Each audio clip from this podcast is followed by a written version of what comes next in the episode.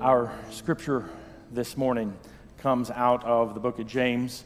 I believe uh, Caitlin is coming to read our scripture for us this morning. Uh, and um, our, our scripture comes out of, again, the book of James, chapter 2, verses 1 through 13.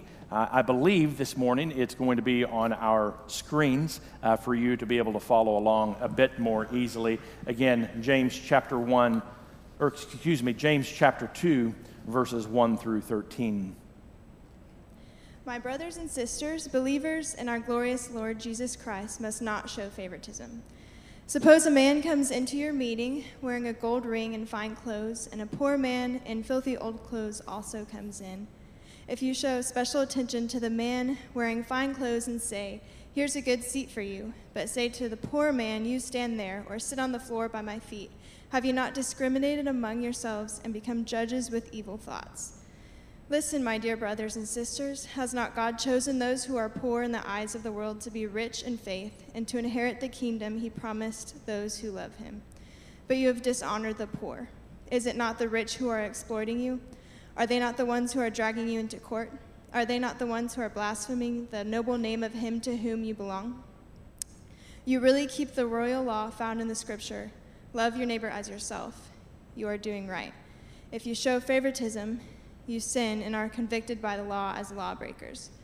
For whoever keeps the whole law and yet stumbles at just one point is guilty of breaking all of it. For he who said, You shall not commit adultery, also said, You shall not murder. If you do not commit adultery, but do commit murder, you have become a lawbreaker. Speak and act as those who are going to be judged by the law that gives freedom, because, because judgment without mercy will be shown to anyone who has not been merciful. Mercy triumphs over judgment. This is the word of God for the people of God. Thanks be to God. Would you bow with me? Jesus. Jesus, Jesus. There is there's just something about that name Master, Savior, Jesus. Like the fragrance after the rain. Jesus.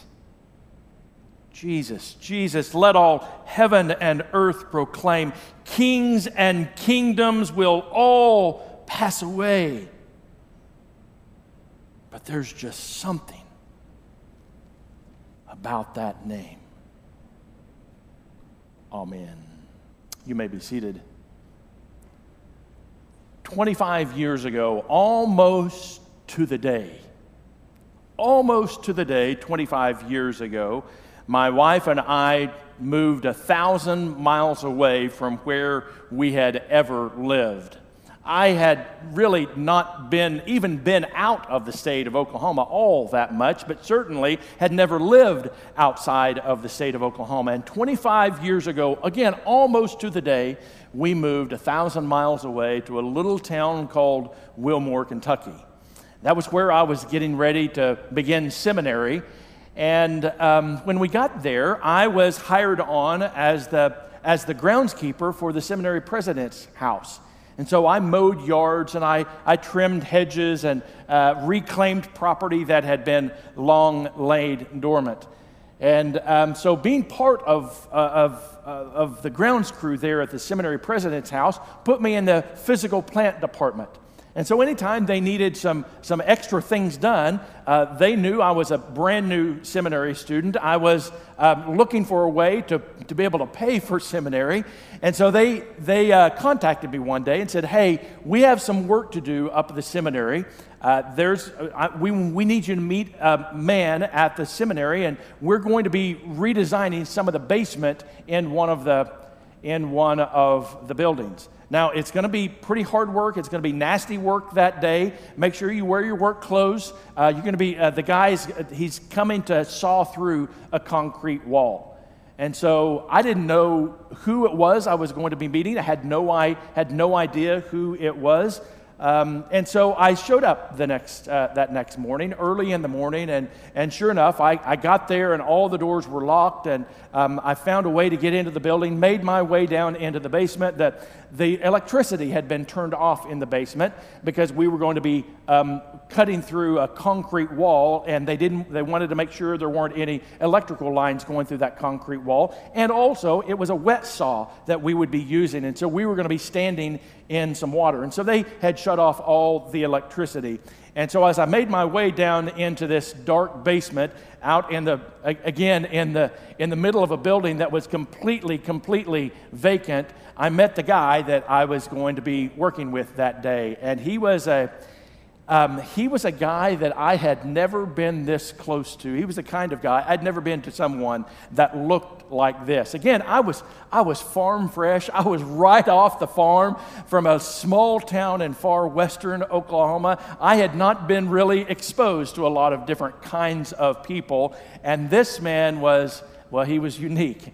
He had long braided hair. He had, he had put his hair up in a, not just a ponytail, but he had braided his hair, and the braid came down to the bottom of his back. He had a, had a long, bushy, unkept beard. He was wearing a, a t shirt that he had cut the sleeves out of. His, his pants were um, were definitely worn. They had holes all in them. And then he had tattoos from every part of his exposed skin had a tattoo on it. I, now, remember, this is 25 years ago. It was not as quite as common to see uh, tattoos like it is today. In fact, this was the closest that I had ever stood to someone with a, with a sleeve on his arm, a tattoo sleeve on his arm.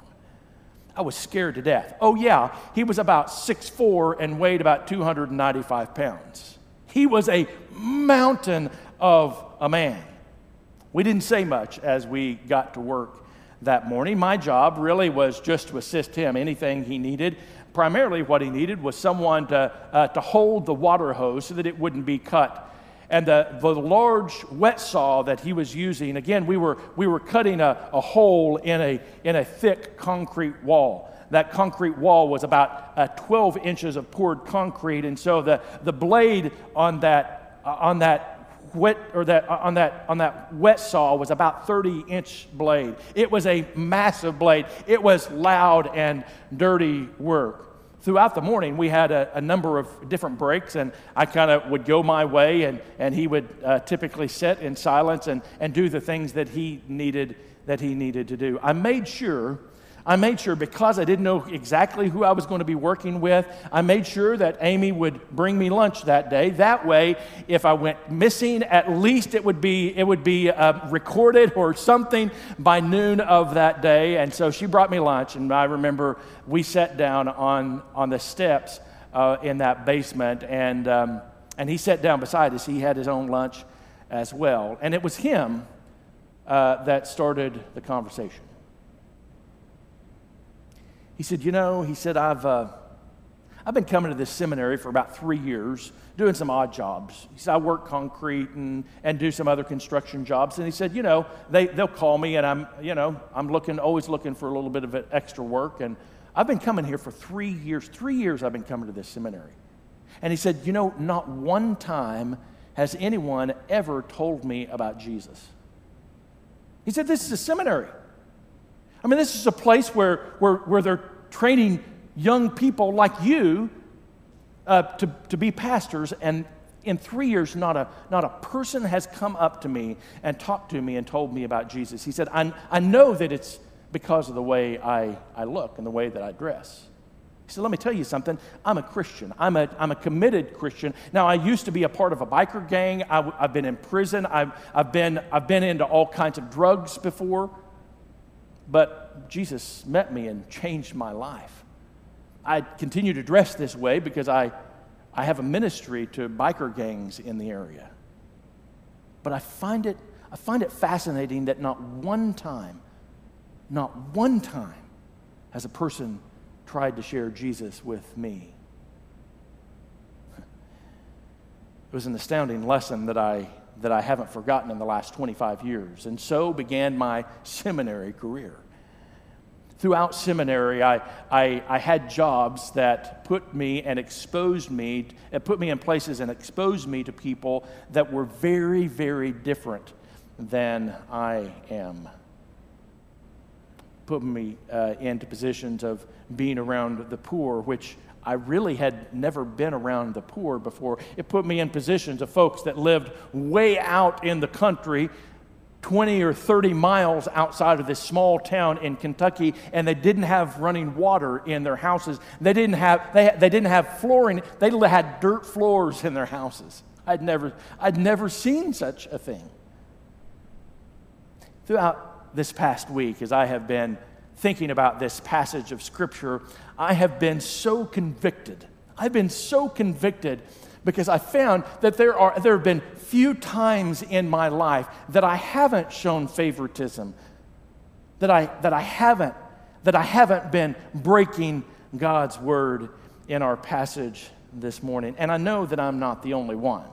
I know I'm not the only one that, that struggles with showing favoritism, or as the, uh, the English Standard Version says, uh, showing partiality toward someone, especially, especially uh, those, who are, th- those who are poor. Those, we, we, we do it all the time.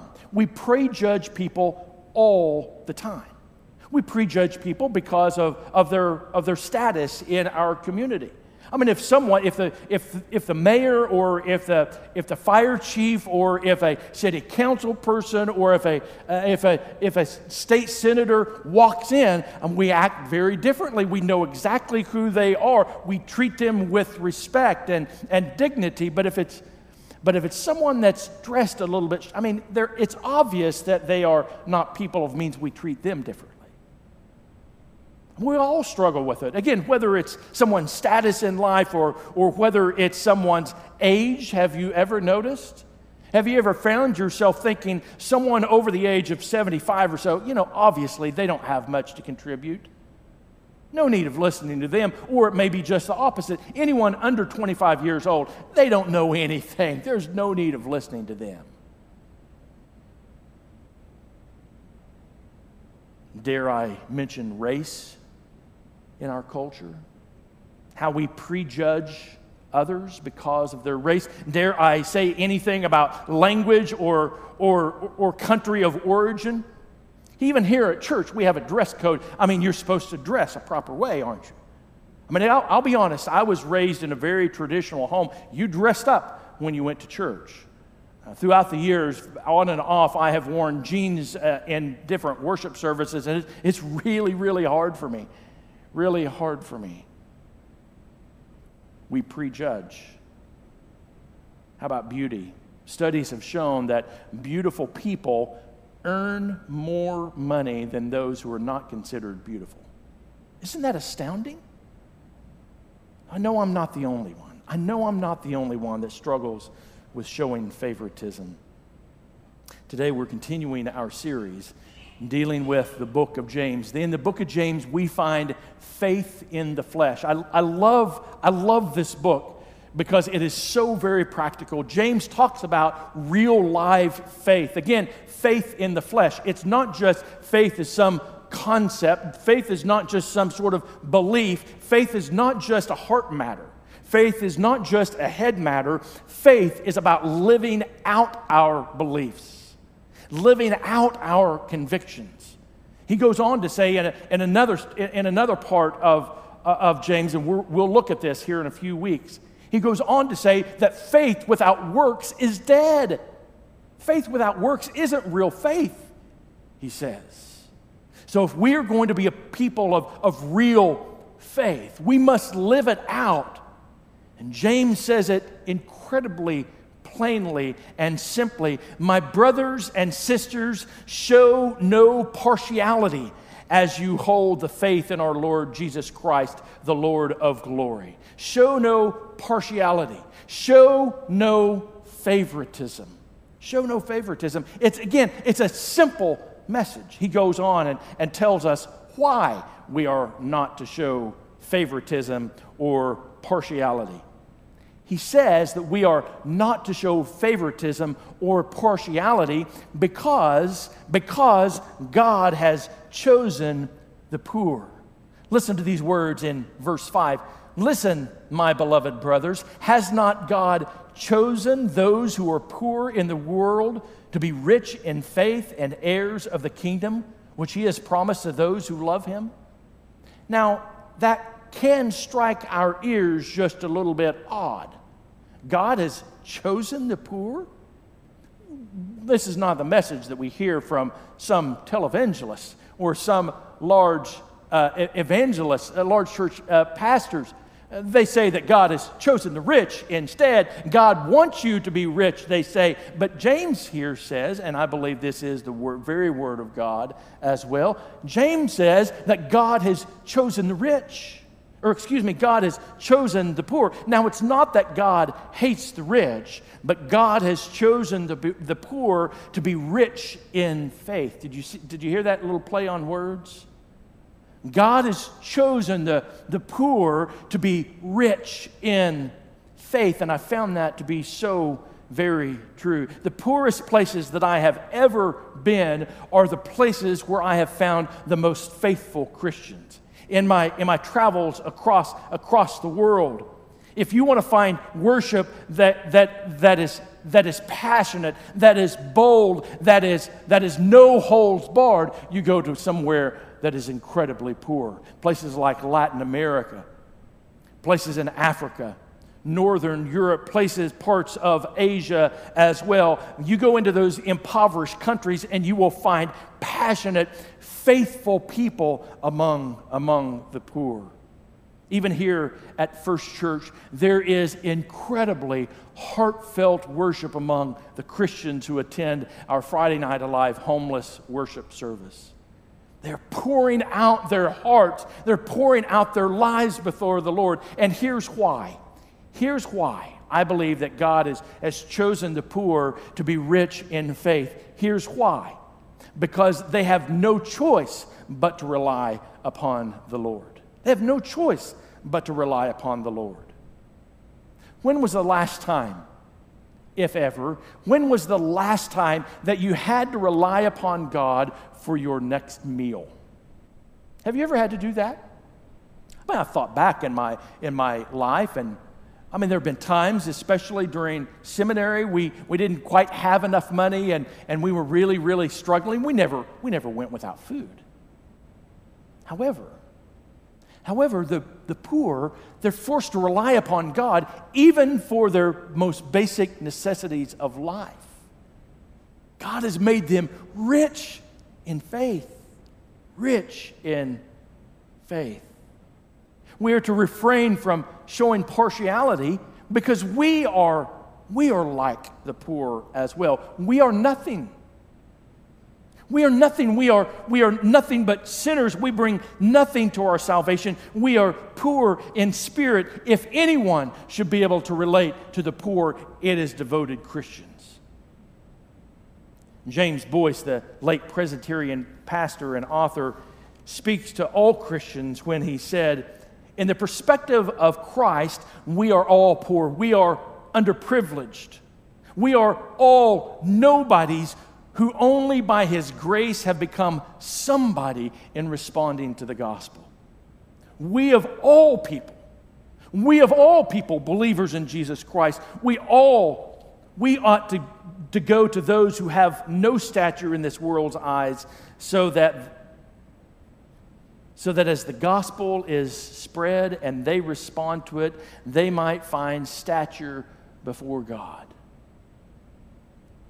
We were no people. We've been abandoned. We have been orphaned by the world, but we have found significance and we have found meaning in the powerful in the powerful blood of Jesus Christ. And we are just like the poor. If there's anyone else in all of the world that ought to know what the poor is going through, it is you and me. It's faithful Christians. Because we know what it's like to stand with nothing on our behalf. And we do that every day before the Lord.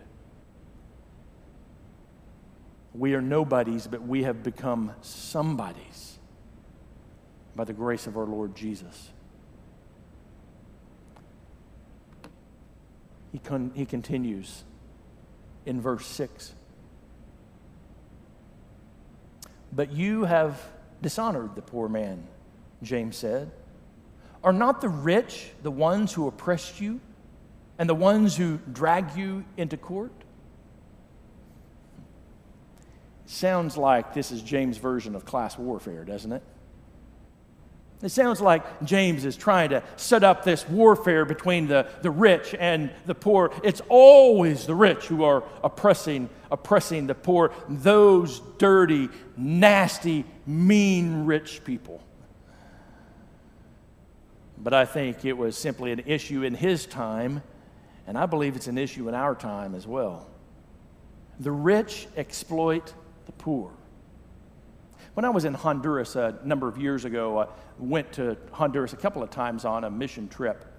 And the first trip that I took, we landed in um, San Pedro Sula, or excuse me, in Tegucigalpa, the, the capital city of Honduras. And we drove about, it's about a three hour drive up to San Pedro Sula.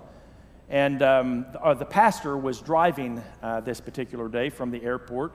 It was an, inc- I, I'd, I'd never, I mean, I'd been to Puerto Rico, I had been to some other places, but I had never seen poverty like I saw in Honduras immediately when I got off the plane. There were probably seven or eight burned out planes along the runway there at, at um, in Tegucigalpa, the airport there in Tegucigalpa. Um, there were armed guards, and when I say armed guards, I mean armed guards with machine guns uh, meeting us as we got off the planes right there on the tarmac. And there were armed guards every, everywhere, and you could tell that this was a country with an incredibly high crime rate because this was an incredibly, incredibly poor country. Depending on where you are, or at that time anyway, depending where you were, uh, the unemployment rate there in Honduras was between 60 and 80 percent between 60 and 80% of the people did not have jobs. And so as we were driving through the mountainside, I, we looked over and we saw a number of kind of newer homes. And when I say homes, I mean they really were, um, I mean they were a 8 by 10 little home, cinder block home. Uh, but there were a whole bunch of them. Before, I mean, most of the other homes were made of tin or made of pallets or made of kind of whatever someone could throw up to get some sort of shelter. But next to these newer homes was a, was a large, brand new building, or it looked brand new to me compared to the rest of the things that we had seen. So I asked the pastor, I said, Now, what's this over there? He said, Oh, he said, Oh, that's the, that's the Hanes factory.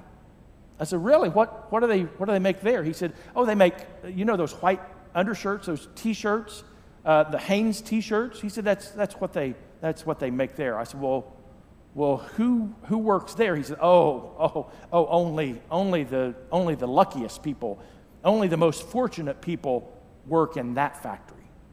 I said, why are they fortunate? He said, oh, because the pay is so good. I said, well, how much do they, I mean, I don't want to, I don't want to be offensive here, but how much do they pay? He said, can you believe they pay, actually pay an entire $5 per day for those workers? I said, $5 a day? He said, oh, yeah. I said, so, I mean, are they given then, I mean, are they given some wages and clothes or something too? He said, oh, no, no, no, no. They would never be able to afford those Hanes t shirts that they're making. I was just struck. I was struck at, at, at how different it is when it, comes to the, when it comes to the perspective of wealth around the world. I mean, I don't think that I'm rich at all. I'm wearing a Hanes undershirt this morning. I don't even think anything about it. But only the wealthiest, making $5 a day in Honduras, not wealthy enough to be able to afford one Hanes t shirt. When we say that the rich exploit the poor, I think we're talking about us. I think we're talking about you and, and me if you are in the United States, just being here in this country immediately puts you in the top 20% on income in the world. Just being here. Whether you have a job, whether you don't have a job, whether you have any kind of income coming in at all, being inside the borders of the United States immediately puts you in the top 20% in the world in income because the safety net that we have in this country is so broad. So broad. An epidemic of the poor in our country, one of the great epidemics and the poor in our country is obesity. You go to other countries, and the middle class is barely, barely having enough food to eat. If you are below the poverty line in places like Honduras or other places in Central and Latin America or places in Africa or places in Northern Europe, the poor literally are starving to death. We are the rich who are exploiting the poor. Adolf Eichmann was one of the primary architects of the Holocaust. He was a German SS soldier. He was, he was later tried at Nuremberg for his war crimes. And during that trial, he faced his accusers. He faced many, um, many who had been in the concentration camps that he had overseen and were able to survive those concentration camps. On one particular day, on, on, on one particular day, a, a man by the name of Yehiel Denur, he had miraculously survived a concentration camp at Auschwitz. And Denur came and, and tested, came to testify that day as he walked into the courtroom. And, and Eichmann, Eichmann was in behind a, a, a, glass, a glass cage as the two men's eyes met, the, you could tell that, the, the, that those who were there at the trial that day, they were just waiting to see. They were waiting to see what Denur had to say. As the two men's eyes met, Denur began to sob uncontrollably and collapse there on the floor. Years later, Mike Wallace of 60 Minutes interviewed Yehiel Denur, and he asked him what had happened that day. Why, why had he sobbed and collapsed at the trial? Was he overcome with hatred for this man? Was, he, was, it, was it fear? Was it, was it the horrifying memories? Denur's answer was absolutely stunning. He said he suddenly realized that, that Eichmann was not some godlike authority in a military uniform who sent thousands to their deaths. He was just an ordinary man. And then said Nur, I was afraid about myself. I saw that I am capable of doing this. I am exactly like he. Eichmann is all of us. We are all the rich who oppress the poor. We are all those who have oppressed others, who have looked down upon others, who have shown favoritism. We, we are the rich. James says, finally, it's, it's a sin. Showing favoritism or partiality, no matter based upon what, it's, it's a sin.